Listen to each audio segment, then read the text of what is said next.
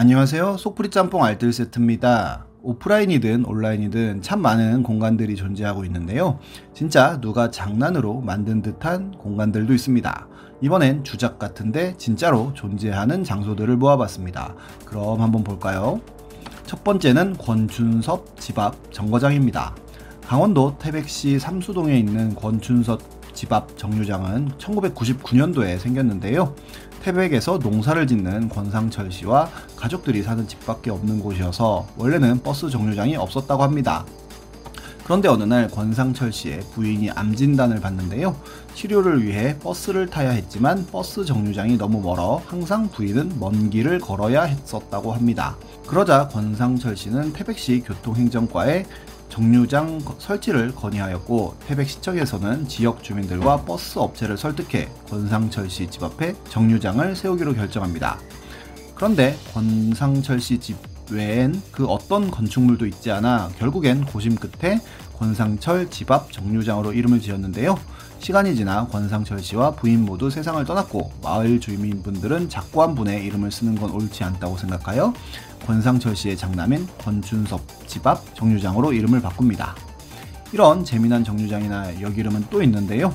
욕쟁이 할머니 식당 앞에 있어서 욕쟁이 할머니 정류장이 있기도 하고 경북선의 역 중 하나로 예천에는 무인으로 운영되는 용궁역이 있는데 자라 카페와 토끼 감빵 가게가 있어서 용궁의 재미를 느낄 수가 있습니다.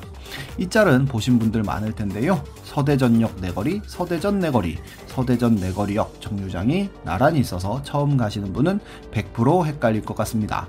누군가가 이렇게 이 정류장 명에 대한 설명을 해주기도 했지만 설명을 들어도 도저히 모르겠네요.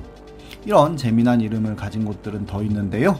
원투 복싱 클럽 아래층에 쓰리포 국악학원이 있기도 하고 오병원 병원장이 운영하는 오병원도 있으며 강약 중강약 약국도 운영을 했었고 남남수 원장님이 수학을 가르치는 남남수 수학학원도 있습니다. 둔둔리 아랫둔둔 둔둔 교차로 옆 둔둔 초등학교도 있는데요. 지금은 폐교한 야동초등학교는 고객 만족을 현수막으로 만들기도 했었는데 학생들이 사이트에 들어가려면 성인 인증을 받아야 되는 말도 안 되는 일이 벌어지기도 했었습니다. 김제시에는 김제동 초등학교가 있기도 합니다.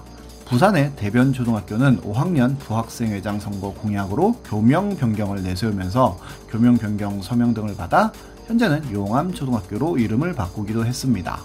전북 완주군에는 구라마을도 있으며 강원도 화천군에는 딴산이 있기도 합니다. 다음은 로얄 관광 호텔입니다.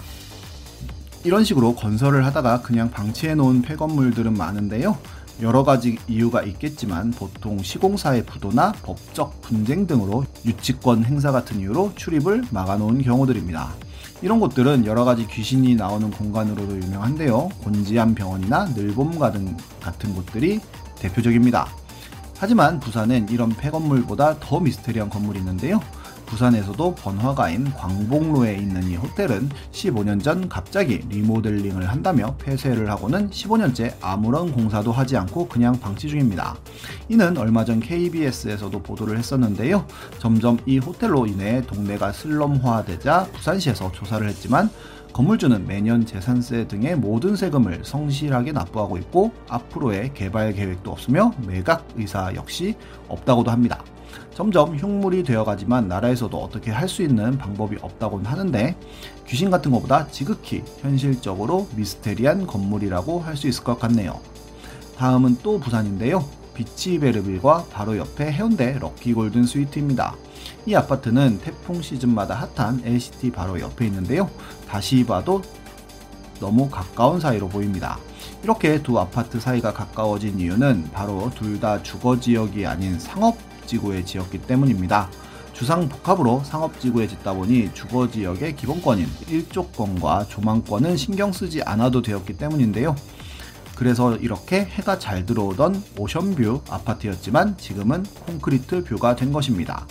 비치베르빌이 먼저 지어졌었고 나중에 럭키골든 스위트가 지어져서 비치베르빌 주민들의 민원으로 해운대구가 럭키골든 스위트에 건축 허가 신청을 반려했지만 럭키골든 스위트 측에서 소송을 걸어 결국 이겼고 지금은 이렇게 두 아파트가 아주 가까운 사이가 되었다고 합니다. 혹시나 주상복합 들어가시는 분들 계시면 무조건 도로가 보이는 방향으로 들어가야겠네요. 정말 별의별 장소들이 다 있는데요. 한 번씩 시간 날 때 구경 가는 것도 재밌겠습니다. 지금까지 속풀이 짬뽕 알뜰 세트였습니다.